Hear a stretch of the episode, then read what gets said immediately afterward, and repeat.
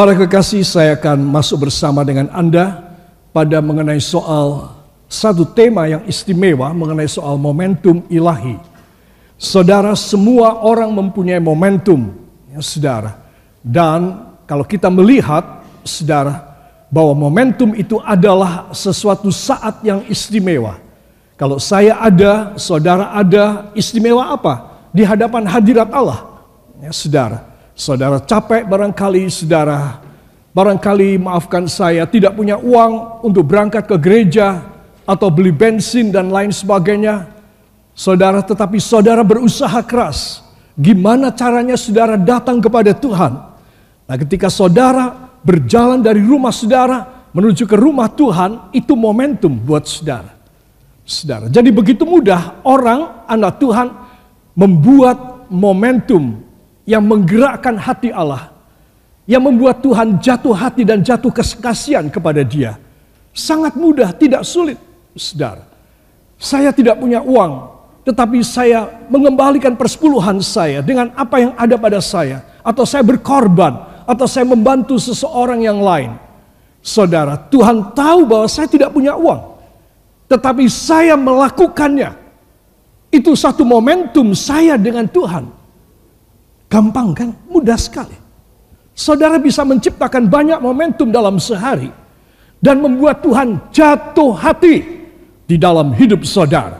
Amin. Siapa yang mau beri tepuk tangan yang meriah bagi dia? Haleluya. Saudara jadi momentum ilahi bukanlah sesuatu yang sulit tetapi suatu keniscayaan pada situasi kondisi seminim apa pun.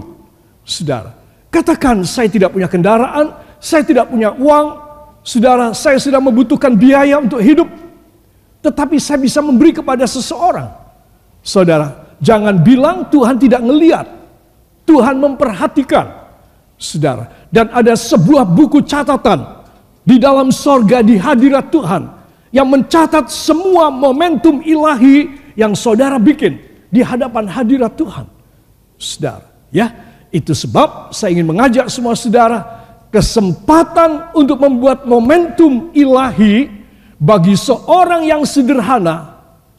Ya, dengarkan, seorang yang sederhana maksud saya tidak mempunyai cukup uang, tidak mempunyai cukup ke kepintaran, dia bisa membuat momentum di hadapan Tuhan lebih banyak dari orang yang kaya. Saya kasih tahu. Orang kaya memberi korban seberapa besar tidak masalah. Saudara, bagi dia tidak membuat satu masalah yang membuat hatinya menjadi menjadi e, merasa terharu ataupun merasa suatu kerugian. Aku tidak punya uang kok aku berbuat sesuatu yang baik. Bagi orang kaya itu mudah. Saudara, sehingga apa yang dikerjakan oleh seorang yang kaya belum tentu membuat satu momentum di hadapan Allah. Itu sebab Alkitab mengatakan sulit sekali orang kaya masuk sorga. Tahu hal ini. Apa sebab? Karena orang-orang kaya sulit membuat momentum ilahi dengan Tuhan. Saudara. Tapi orang yang sederhana, orang yang miskin, orang yang pas-pasan hidupnya, dia mudah membuat satu momentum yang baik dengan Tuhan. Saudara. Jadi saya beritahu bahwa inilah saatnya. Katakan inilah saatnya. Saya memulai suatu perbuatan baik di hadapan Allah Bapa yang akan mempermuliakan Dia. Amin. Jangan sampai tidak. Saudara. Nah, kalau saudara sudah terbiasa membuat satu momentum ilahi yang baik dalam hidup saudara, otomatis Tuhan memberkati saudara luar biasa. Luar biasa. Katakan luar biasa. Pasti demikian. Bila saya memiliki momentum ilahi, saya diberkati luar biasa. Amin. Nah, karena saudara mulai dari miskin, saya mulai dari tidak bisa. Entah saya bisa, entah saudara bisa. Maka ketika Tuhan memberkati saudara, saudara-saudara itu menjadi seorang yang terbiasa dengan Tuhan. Sehingga walaupun saudara menjadi kaya kelak kemudian hari, karena saudara sudah mempunyai definisi, sudah mempunyai klasifikasi, kualifikasi tentang momentum ilahi, maka bagi saudara, ketika saudara diberkati luar biasa, saudara membuat momentum ilahi yang lebih mendalam lagi di hati Allah. Ketika saudara tidak punya uang, saudara tidak punya kerjaan pun, saudara bisa membuat momentum ilahi. Apalagi ketika saudara dengan perjalanan, pengalaman saudara dan waktu, saudara membuat yang lebih mendalam di hati Tuhan. Wah saudara engkau dahsyat sekali di hadapan Tuhan. Itu sebab pelajaran momentum ilahi bukanlah sesuatu teoritis. Yang saudara hanya mendengar saja. Ayo coba lakukan. Saudara harus bikin momentum ilahi. Saudara. Jadi saudara mesti tahu dengan tidak pakai biaya apa pun kita bisa membuat satu momentum ketika kita bersekutu dengan dia. Ketika kita membuat satu komitmen dan janji kita kepada Tuhan. Your godly or spiritual momentum before the Lord is just what's inside your heart and what's inside your mind. What is in your heart? What you want to do, your best totally to God. It is the very momentum before the Lord that God will move his heart to find you and give you and provide you and furnish you with everything that's the best in your life. So, every one of us, we have to make our own spiritual, godly momentum before the Lord. Saudara. Jadi itu sangat mudah Kadang-kadang kita tidak mengeluarkan uang. Saudara, itu sebab saudara bisa membikinnya. Dan hasil daripada orang yang membuat momentum di hadapan hadirat Allah adalah hasil yang luar biasa. Apa sebab saya katakan demikian? Karena Tuhan sudah kadung tresno, ter, terlanjur mencintai dia. Kenapa? Karena momentum ini merupakan sesuatu saat keakraban, intimasi, keintiman antara manusia dengan Allah. Saudara. Itu sebab kalau saudara merasa ada kekurangan dalam hidup ini, cobalah dirubah menjadi suatu momentum di hadapan hadirat Allah. Anak-anakku yang masih muda dan remaja, kalian tidak tahu apa yang akan terjadi. Bagaimana kalian bisa dibiayai untuk belajar sampai tinggi mencapai cita-cita kalian barangkali. Tetapi kalian dalam ketidakberdayaan kalian secara ekonomis dan finansial, kalian bisa membuat satu momentum dengan Tuhan. Contoh, katakan, Tuhan, hamba berjanji kepadamu. Ketika hamba tidak punya uang, tidak punya biaya, hamba berjanji kepadamu.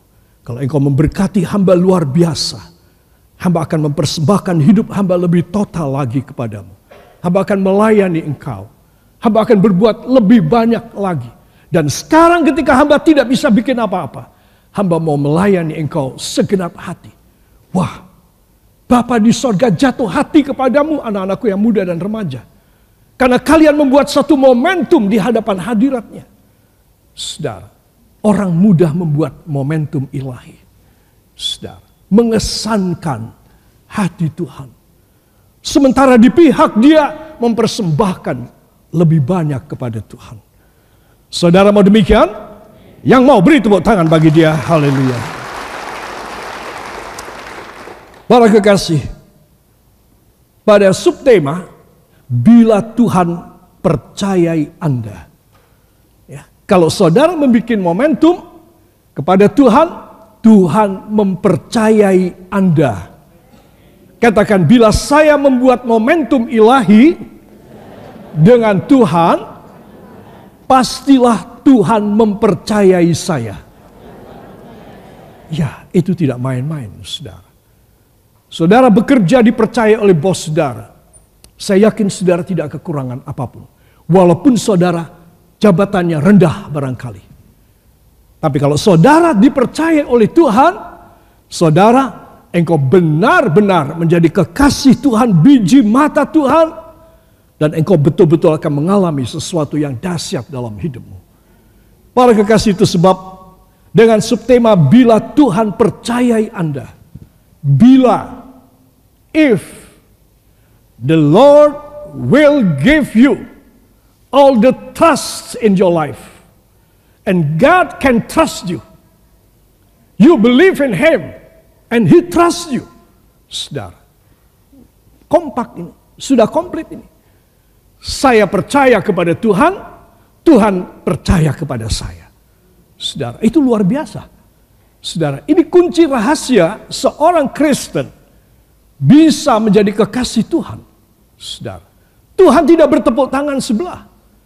Saya belum mengasihi dia, dia sudah mengasihi saya. Alkitab mencatat demikian.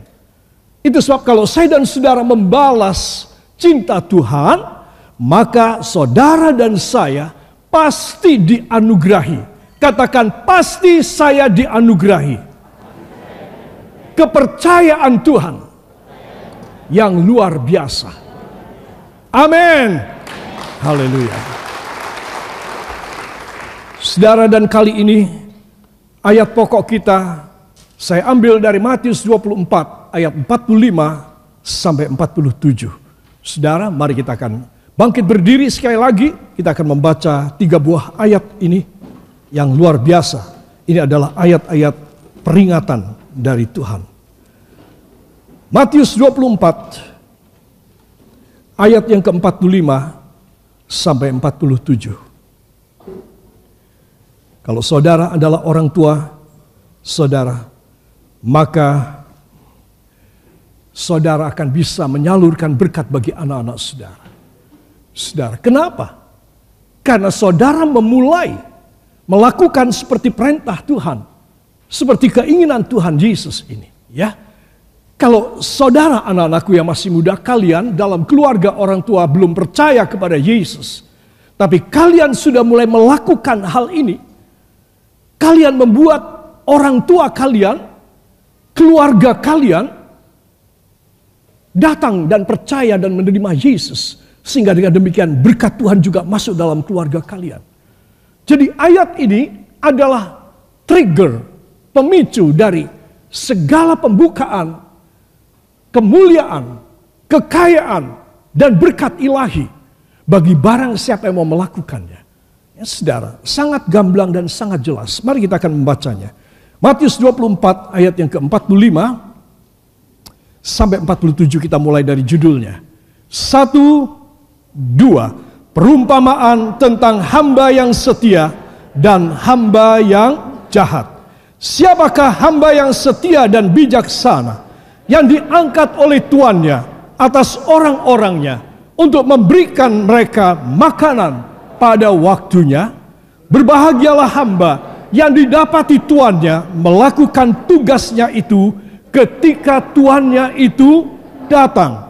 Aku berkata kepadamu, sesungguhnya tuannya itu akan mengangkat dia menjadi pengawas segala miliknya. Katakan sekali lagi, menjadi pengawas segala miliknya. Amin. Terima kasih. Silakan duduk kembali. Saudara yang kekasih yang kita baca ini adalah tentang hamba yang bisa dipercaya. Bila saudara melihat selanjutnya tentang hamba yang tidak bisa dipercaya dan saya tidak uh, menyampaikan hal ini kepada saudara sekalian. Saya hanya menyampaikan hamba yang setia yang bisa dipercaya. Perhatikan ayat yang ke-45. Siapakah hamba yang setia dan bijaksana yang diangkat oleh tuannya atas orang-orangnya untuk memberikan mereka makanan pada waktunya. Jadi ceritanya ada promotion jabatan. Tetapi kepada siapa promosi jabatan ini diberikan? Yaitu kepada hamba yang setia dan bijaksana. Katakan hamba yang setia dan bijaksana. Saya mau menjadi seperti itu. Ya saudara, jadi sering kali saya dan saudara berusaha keras. Gimana saya bisa menanjak ya, gaji lebih tinggi, jaminan lebih banyak, saudara, pangkat lebih tinggi. Tetapi kita tidak tahu caranya, saudara. Itu sebab di dalam semua orang berusaha untuk survive lebih tinggi dan lebih menanjak, orang memakai kuasa iblis, perdukunan, orang memakai cara-cara yang tidak fair, bahkan yang kriminal, menjegal, membunuh, dan lain sebagainya. Tapi anak Tuhan jalurnya sudah pasti. Katakan anak Tuhan jalurnya pasti. Begitu dia setia dan bijaksana, Tuhan akan mengangkat dia promosi diberikan kepada dia. Amin. Jadi begitu mudah kalau saudara bersaing dalam satu kantor, saudara justru menunjukkan di rumah Tuhan. Aku harus lebih total kepada Tuhan. Aku membuat momentum ilahi dengan dia. Lebih banyak. Saudara, engkau akan menyingkirkan semua saingan-sainganmu. Saudara, itu sebab Anda dan saya harus tahu rahasianya. Ini rahasia. Saudara. Jadi kalau saudara mau mencobanya, saudara akan berhasil. Dan saudara tidak akan berhenti sampai di situ. Saudara tahu engkau mempunyai jenjang yang lebih tinggi lagi. Engkau bisa meraihnya dengan cara yang sama. Saudara. Sebab anak-anak Tuhan perhatikan ya, siapakah hamba yang akan dipromosikan oleh oleh orang oleh tuannya, yaitu hamba yang setia dan bijaksana. Apa yang dia kerjakan? Ayat 46. Berbahagialah hamba yang didapati tuannya melakukan tugasnya itu. Teruskan. Ketika tuannya itu datang. Jadi dia mengerjakan, tuannya pergi, dia tidak stop, dia tidak berhenti kerja. Saudara, sampai tuannya datang melihat dalam hati si tuan, aduh kamu kok keringetan begini ya. Kamu pasti belum mandi, mungkin kamu belum makan, kamu kerja terus. Nah, hamba ini akan dipromosikan oleh dia. Untuk apa? Untuk menguasai semuanya, milik dia. Dan itu mengagetkan sekali ayat yang diberikan firman yang diberikan oleh Tuhan Yesus bahwa hamba yang sedemikian ini akan diberi hak dan kuasa menguasai harta benda majikan. Saudara, ya, memang semua anugerah Tuhan itu tidak masuk akal. Katakan semua anugerah Tuhan pasti tidak masuk akal. Yang percaya beri tepuk tangan bagi dia. Haleluya. Anugerah Tuhan adalah keajaiban itu tidak masuk akal tetapi ini dia caranya. Cara yang simple ini hamba dia membuat satu momentum yang baik dengan tuan majikannya. Ah Tuanku pergi. Saudara, kalau saudara membaca ayat yang ke-48 dan seterusnya, hamba-hamba yang lain malah berantem. Begitu tuannya pergi berantem, mabuk-mabukan. Saudara. Tetapi dia tidak. Dia memakai dia membuat satu momentum yang indah. Dia tidak mau mengikuti teman-temannya sejawat dengan perbuatan mereka. Apa yang dia lakukan? Dia tetap kerja. Dia tidak minum minuman, dia tidak berkelahi, dia tidak menggosip, dia tidak tiduran, dia bekerja terus. Sampai ketika tuannya datang, tuannya heran. Kamu mesti belum makan nih. Kamu mesti belum mandi, kamu belum istirahat ini. Aku datang malam, kamu masih bekerja. Saudara. Nah, inilah yang membuat hamba ini dipercayai. Berarti bagaimana kita bisa dipercayai? Yaitu ketika tidak ada orang melihat kita tetap melayani Tuhan dengan hati yang tulus dan ikhlas. Tidak ingin pujian, tidak ingin terima uang, tidak ingin terima barang. Tetapi kita sungguh tulus di hadapan hadiratnya. Karena, katakan karena mata Tuhan merekam perbuatan saya. Beri tepuk tangan bagi dia. Haleluya. bagi iblis habis dia. Dia tidak bisa berkutik terhadap hamba yang semacam ini. Saudara. Karena dia tidak bisa menipu hamba semacam ini. Karena ini hamba yang setia dan bijaksana. Tuhan yang tidak ada, no problem. Dia tetap kerja. Ini orang bisa dipercaya. Makanya subtema dari momentum ilahi yang saat ini saya sampaikan kepada Anda adalah bila Tuhan percayai Anda. Apakah Anda bisa dipercaya? Sudahkah Anda membuktikan bahwa Anda seorang yang tanpa dilihat oleh orang sekalipun? Seorang yang bertanggung jawab di hadapan hadirat Tuhan. Dan inilah trademark, inilah merek khusus Anda. Inilah ciri khas filosofi Anda di hadapan Tuhan. Saudara.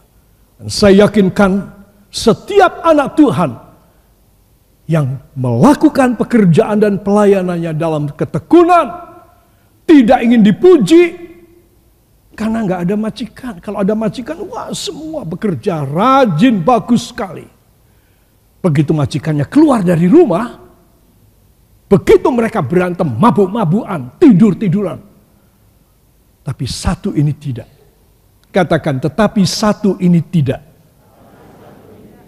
saya harus seperti yang satu ini. Amin. Tidak perlu saudara dilihat orang. Gak perlu saya dilihat orang. Saya tidak bertanggung jawab sama siapa pun. Tidak. Saya hanya bertanggung jawab dengan Tuhan. Saudara. Jadi saudara mesti tahu bahwa saya dan saudara ini ada sepasang mata Tuhan yang memperhatikan sampai nembus ke dalam dasar lubuk hati kita. Jadi kalau saya dan saudara bisa lurus di hadapan hadiratnya, saudara niscaya Tuhan mengangkat saudara, mengangkat saya luar biasa. Itu cara Tuhan. Katakan, ini cara Tuhan. Saya mau pakai cara Tuhan. Saya tidak mau pakai cara duniawi. Saya tidak cari kemuliaan. Saya tidak cari pujian. Saya mau pakai cara Tuhan. Amin. Saudara akan berhasil. Saudara pasti akan berhasil dan saudara akan goal dengan apa yang Tuhan sudah janjikan ini. Saudara akan dipromosikan untuk mempercayai semua miliknya. Wah, itu tidak masuk akal. Saya sudah bilang tadi di awal khotbah saya kalau Tuhan bekerja memang tidak masuk akal. Memang demikian. Jadi saudara dan saya harus menantikan yang sedemikian ini. Untuk bisa yang sedemikian ini jadi, terjadi pada Anda dan pada saya, kita harus membuktikan hamba yang setia dan bijaksana. Udah, cuma itu aja modal saya. Saya tidak punya modal yang lain. Saudara, kalau saya dan saudara punya modal ini, saudara dan saya dipercayai oleh Tuhan luar biasa. Anggukkan kepala ke samping. Katakan, bila kita mempunyai modal ini, kita akan dipercayai Tuhan luar biasa. Amin? Ya, saudara harus. Sekarang katakan pada diri saudara sendiri. Ya, satu tangan ke atas, satu tangan kiri menepuk dada saudara. Kalau saya mempunyai modal ini, saya akan dipercayai oleh Tuhan luar biasa. Sekali lagi, kalau saya mempunyai modal ini, saya akan dipercayai Tuhan luar biasa. Amin. Beri tepuk tangan bagi dia. Haleluya. Saudara, momentum ilahi secara Alkitabiah ada tiga aspek. Dari Mazmur 62 ayat 2 dan 3, saudara baca nanti di rumah karena kita waktunya terbatas. Ada tiga hal, ada tiga poin mengenai soal momentum ilahi. Yang pertama, dekat Allah. Hidupku tenang dan selamat. Terus momentum pertama yang kita bikin dengan Tuhan, hasilnya untuk kita dekat Tuhan. Itu momentum ilahi. Saudara tidak dekat dengan perkara-perkara amusement dan entertainment duniawi, saudara tidak diam di dalam dosa, dalam dunia, engkau membuat satu momentum ilahi dengan Tuhan. Oke. Dan saudara akan mendapat apa? Tenang dan selamat. Ini dahsyat. Engkau tidak bisa beli.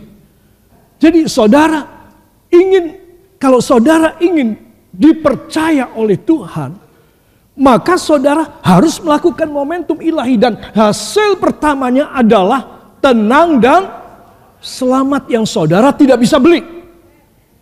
Saudara, karena ini pemberian Tuhan di dalam hidup saudara. Yang kedua, Tuhanlah gunung batu dan kota bentengku. Wow, berapa duit? Berapa harga ini? Tuhan adalah gunung batu dan kota bentengku. Dahsyat sekali.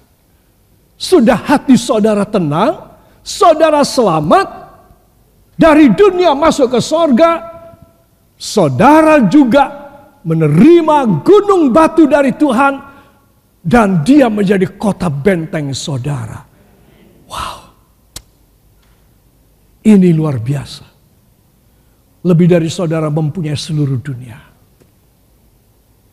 Saudara, yang ketiga, aku tidak akan goyah. Apa saja pencobaan yang saudara alami. Penderitaan yang saya dan Anda hadapi dan sedang kita alami saat-saat ini para kekasih. Engkau akan menjadi begitu kuat dan tidak goyah. Kenapa? Karena engkau membuat satu momentum ilahi dengan Tuhan. Dan engkau melayani Tuhan dengan setia dan bijaksana.